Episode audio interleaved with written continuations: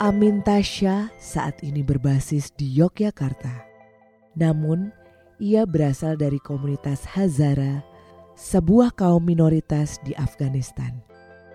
Pada tahun 2000, Tasya dan keluarganya terpaksa mengungsi dari Bamiyan ke Kabul akibat konflik yang pecah di Afghanistan. Praktik artistik Tasya mengambil inspirasi dari lukisan miniatur Persia dan penyair Hafez. Menurut sang perupa, untayan kata dari syair-syair tersebut terpintal seperti jaring yang melengkung mengikuti langkahku membentuk rangkaian utuh yang melengkapi karya-karyaku.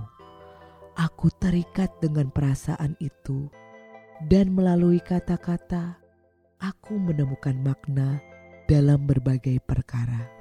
Pada sepuluh lukisan yang termasuk dalam seri The Heart of Sadness, kita dapat mencermati bagaimana Tasya memadukan gambar dan teks.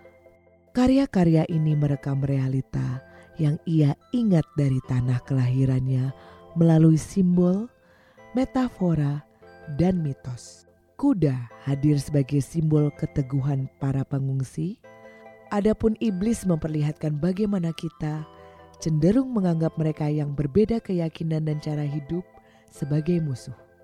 Kenangan masa kecil sang perupa ketika ia mengumpulkan selongsong peluru mewujud dalam senjata-senjata yang tampak pada setiap karya. Rumah barunya di Yogyakarta juga memengaruhi bahasa visual dalam seri The Heart of Sadness.